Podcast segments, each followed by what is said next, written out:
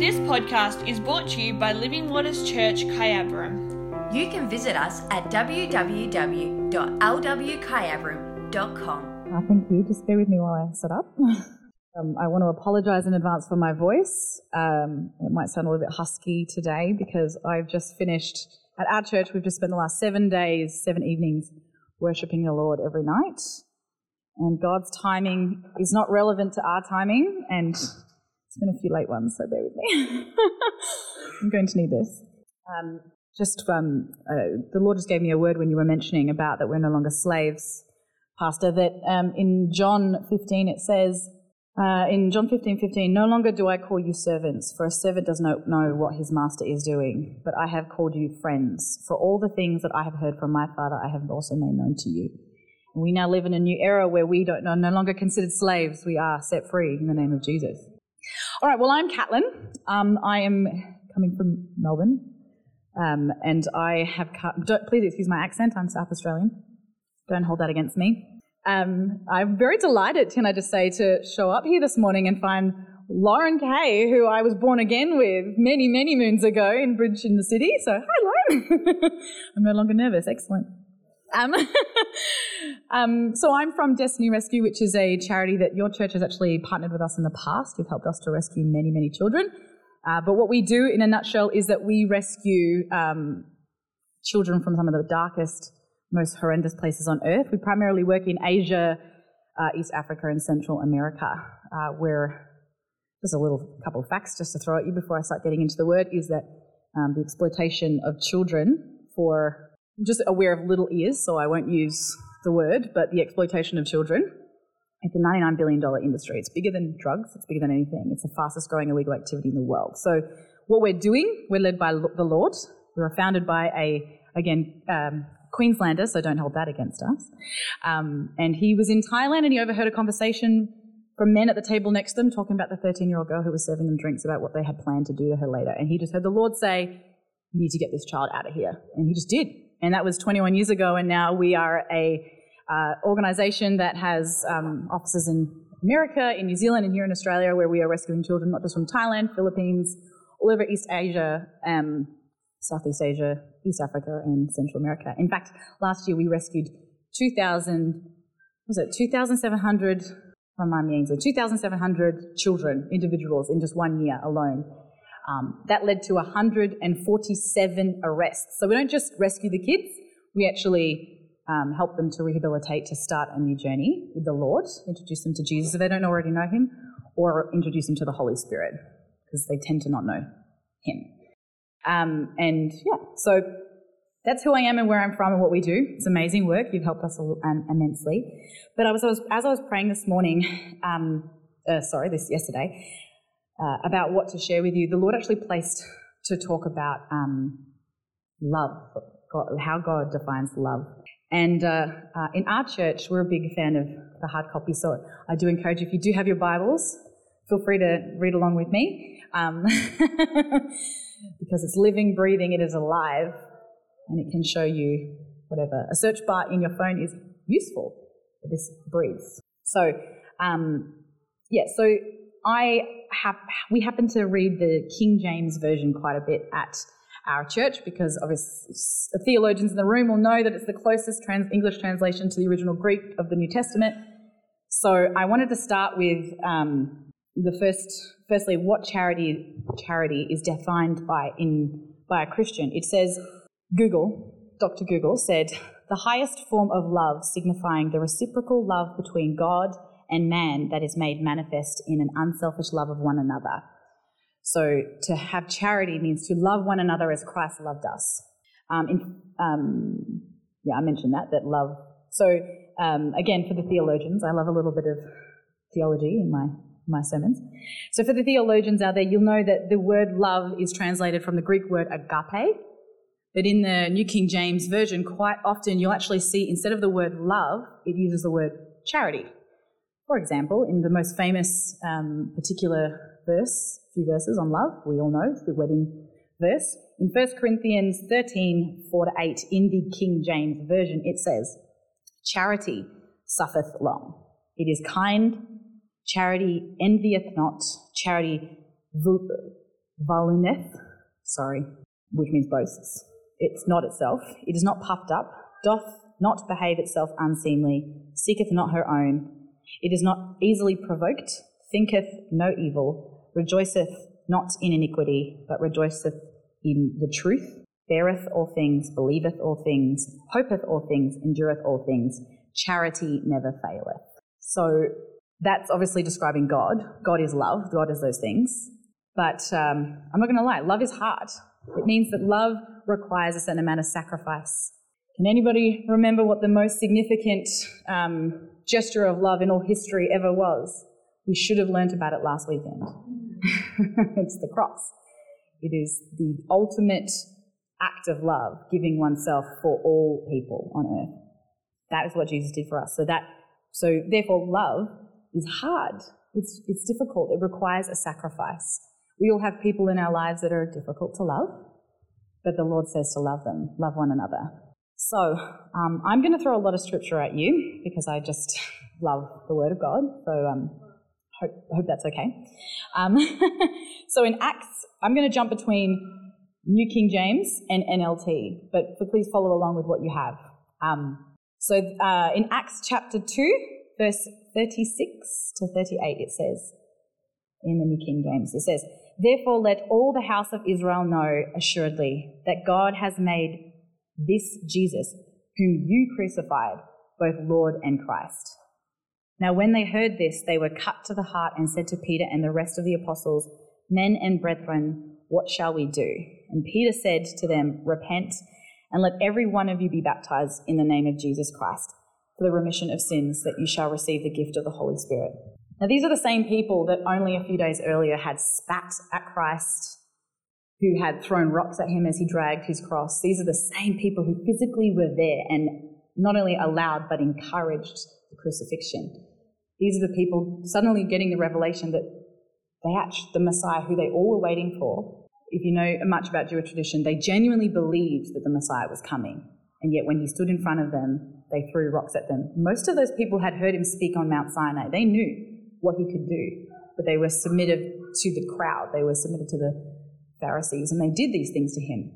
But the greatest, greatest love in the entire universe, in all history, said, All you need to do is turn from your sin, and I will forgive you.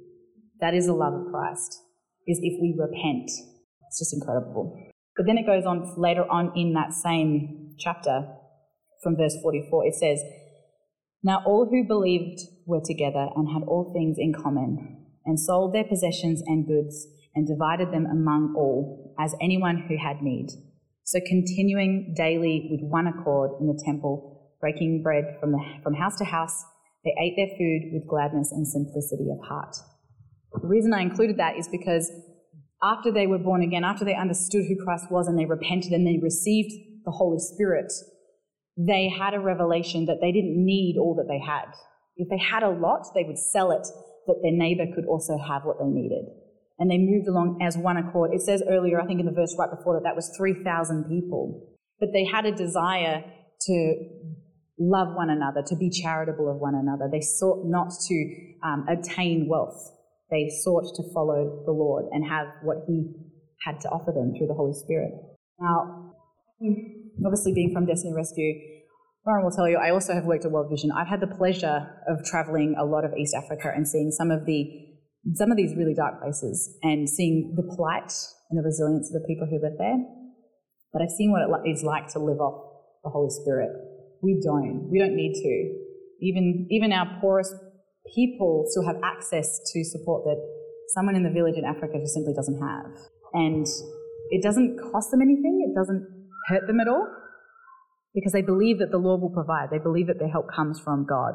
I would get into a car just to drive somewhere, and the first thing they do is pray before they turn the engine on. It was so foreign to me to have that much dependence on the Holy Spirit to provide for you that even if they all they had was you know this small amount of food, but that mother had no food and she had three sons. That's okay. Well, God will give us food. We're going to feed them. Just this the, the mindset of all right. Well, I know that my God's going to give me what I require, but He has given me this. This is my gift, and He's telling me to give them back. And they just do it. So when the Lord tells you, I need you to take that thing I've given you and I actually need you to give it to them. It reminds me of the widow. I forget where it is actually, but it reminds me of the widow. Um, I think it's Elijah, isn't it? Yep. Lauren's giving me the nod. And all she had was loaf, enough oil and flour to make one loaf of bread for her and her son before they were going to die. And, the, and Elijah said, The Lord says to give it to me. And they did. And she did. She sacrificed that. And the Lord then provided enough food and oil for her forever. She never hungered. She never thirsted. That's, that's the kind of reliance that we need to have. The kind of love we have for one another is the kind of love that God has for us. But there's a consequence when we don't do that. And it goes on in Acts chapter 5. Excuse me while I drink again. 5, verse 1 to 5. It's always a hard word, this particular one, but I'm not really afraid of a hard word, so I, I, I do, I do play that, pray that you are blessed if I offend. Um, but a certain man named Ananias with Sapphira, I think is how you say her name, uh, his wife, sold a possession, and they kept back a part of the proceeds, his wife also being aware of it, and brought a certain part and laid it at the apostles' feet. But Peter said, Ananias, why has Satan filled your heart to lie to the Holy Spirit and keep back part of the price of the land for yourself? While it, while it remained, was it not your own? And after it was sold, was it not in your own control? Why have you conceived this thing in your heart? Have you not lied to men? You have not lied to men, but to God. Then Ananias, hearing these words, fell down and breathed his last. I'm saying that if you don't obey God when he says give to your fellow man that he's going to strike you down. That's not.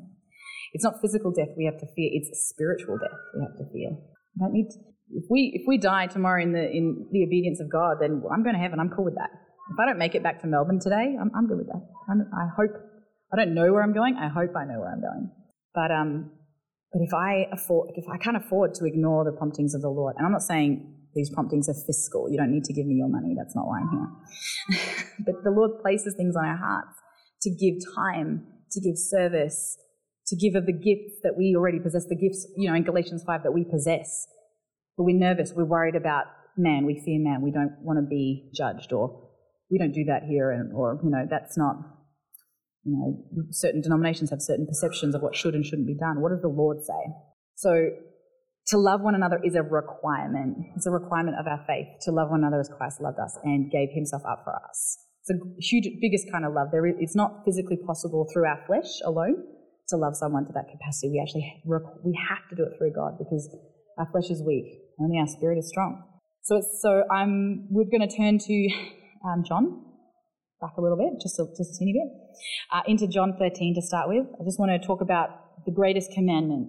I know Ainsley knows what the greatest commandment is. Ainsley's my lovely assistant from Melbourne um, because I've taught her this profusely. but the, does anyone else know what the greatest commandment is? Love, that's right. So in John 13, verse 34 to 35, it says, A new commandment I give you, that you love one another as I have loved you, that you also love one another. By this all will be not, will know all will know you are my disciples if you have love for one another. So people will recognize us as Christians, as followers of Christ, because of the way we love people. It's not how good a person we are or how many gifts and wonders that we possess, because you know, the devil can give people gifts too. It's not by the works of your hands that people recognize Christ in you, but the love in your heart. And it's not easy to attain, but it's so vital. It is the greatest commandment. And in these two verses, he actually says to love one another three times. He really wanted the disciples to hear it, to know it, and it to be written down that we would remember it. And in only two chapters later, in my favorite chapter of the entire Bible at the moment, which is John 15, John 15, 12 says, This is my commandment, that you love one another as I have loved you. It's really hard to love someone as Christ loved, because Christ again gave himself up. In verse 17, a little bit lower, it says, These things I command you that you love one another. He really wants us to understand that we need to be able to love one another first. That's the most important part. And to love one another is an act of sacrifice. It costs you something. It does cost something to love. Some people are really easy to love. Some people, not so much. But we are required to love one another. Even our enemy, we must love. Now, love doesn't mean to give them all of yourself, though. There are boundaries that are important. But to love someone means not to condemn them or curse them or even think of those thoughts and to just rebuke those things and give that person over to God. Faith is so important. Faith in God, knowing who He is, understanding everything we learnt last weekend, that the, the what the crucifixion meant, what the veil being torn meant, how Jesus' blood has washed us clean, and how repentance sets us free. These are all really important things. But faith without good deed is dead. So in James, I'm going really fast. I do apologize. I might finish early. Whoops. So if anyone has lunch plans a little bit earlier, it's going to be work out great for you. It's so dry. Seven nights of singing. I don't recommend it. God's will, it's okay. Uh, so James chapter 2, verse 14. What good is it, dear brothers and sisters, if you say you have faith but you don't show it by your actions? Can that kind of faith save anyone? Suppose you see a brother or sister who has no food or clothing and you say, Goodbye, have a good day, stay warm, and eat well. But then you don't give that person any food, clothing. What good does it do? So you see, by faith, faith by itself isn't enough unless it produces good deeds. It is dead and it is useless. This is really tough because I work obviously in foreign aid. My entire life is about feeding the hungry and clothing the needy. But if I were to do it because I feel like I should, or I'm required to, or I read it in a book that told me I should, then all of those deeds fall flat on the floor. There's no fruit bore from it. Because I didn't do it out of love, I did it out of a religious requirement, an expectation. And that is a challenge that we do face in our church, in our history. Some, uh, some of you, I'm sure, have come from different faiths and backgrounds where you've had to deconstruct that same mindset, that it's actually out of position of your heart that you do good works, not out of position of a religious requirement. There's in 1 John chapter 3, in verse 17 and 18. If anyone, if someone has enough money to live well and sees a brother or sister in need but shows no compassion, how can God's love be in that person? Dear children, let's not merely say that we love each other, let us show the truth by our actions. If someone has enough money to live well, I, I kind of do technically qualify as that. And sometimes I really like shoes and like to purchase them. Fortunately, where am I spending my money? Where I am, am I investing the gift that the Lord gives me? On my feet. Does that save anybody? Does that rescue a soul? Does that show people the living God? I walk up to Laura and go, I haven't seen you in so long. Look at my shoes.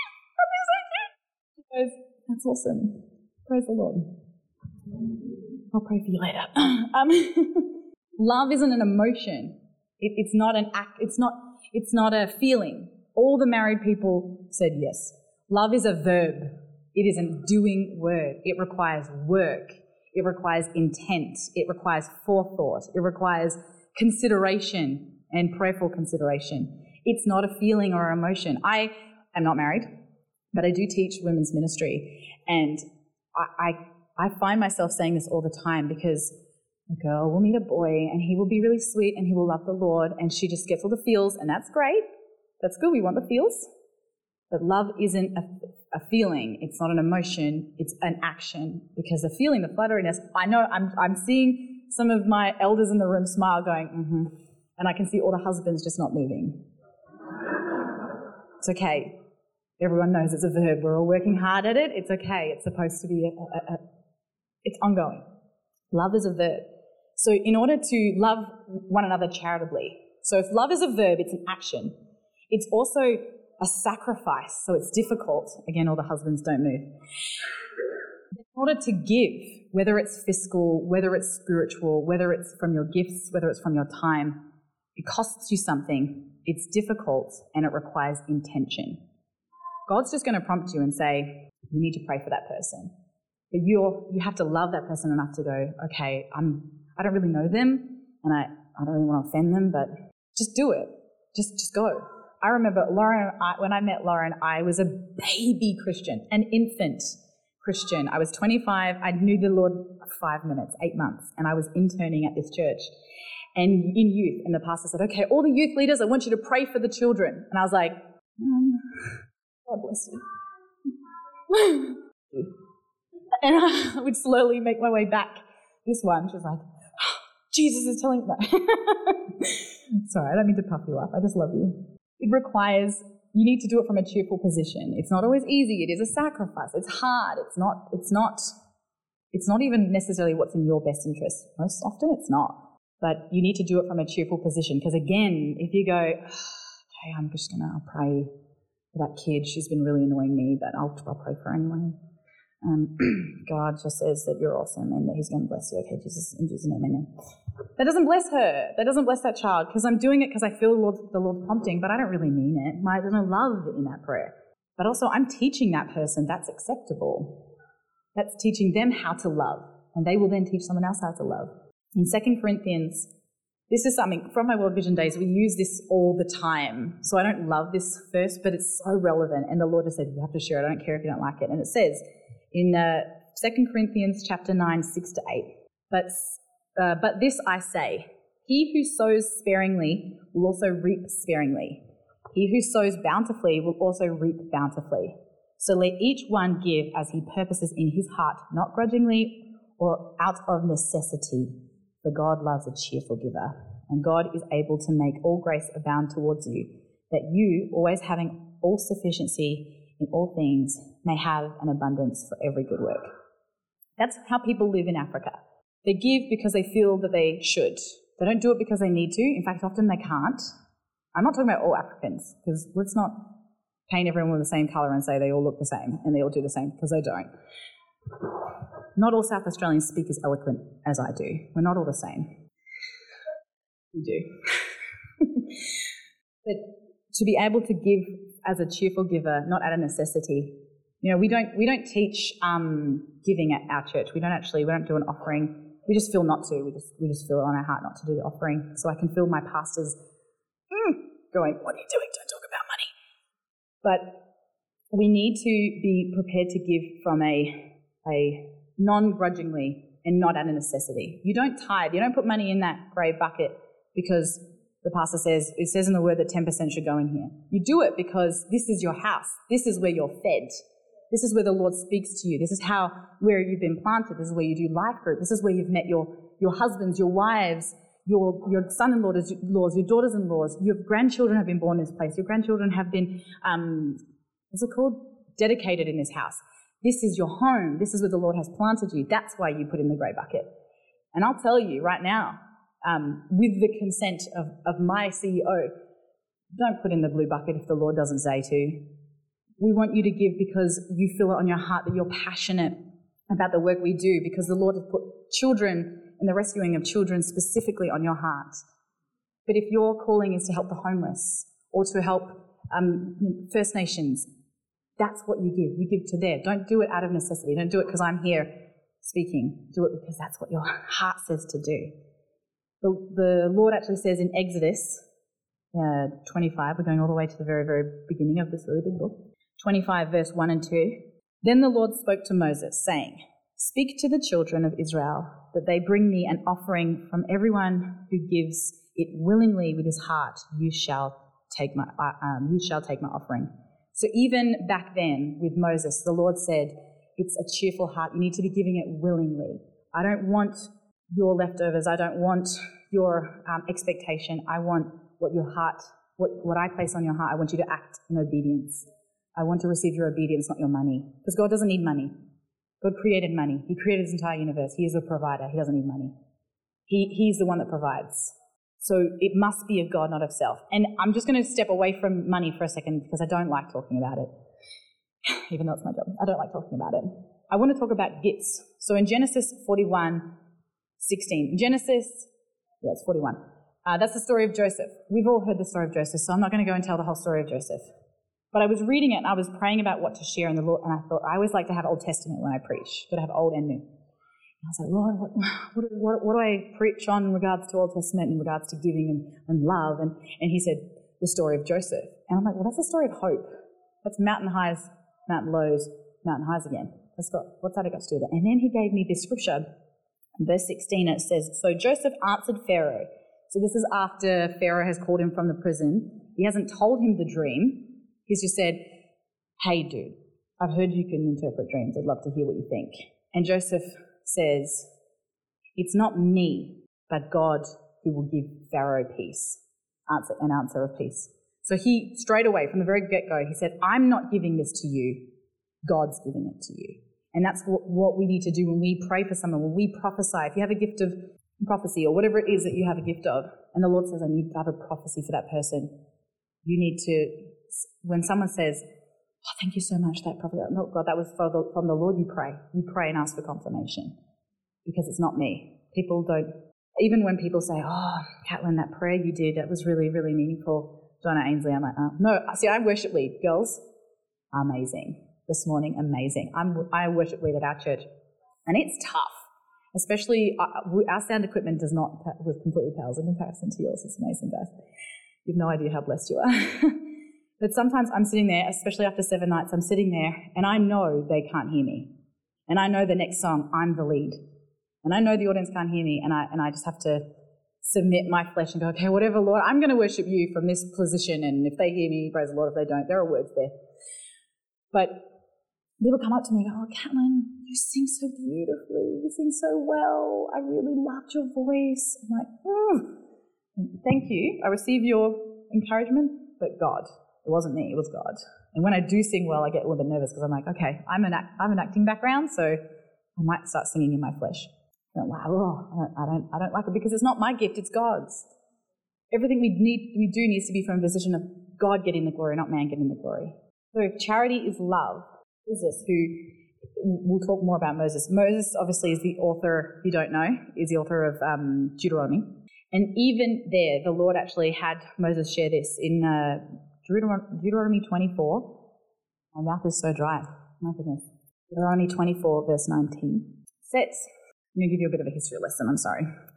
When you reap your harvest in the field, in your field, and you uh, and forget a sheaf in the field, which is maybe a corner or a section when you're harvesting, um, you shall not go back to get it.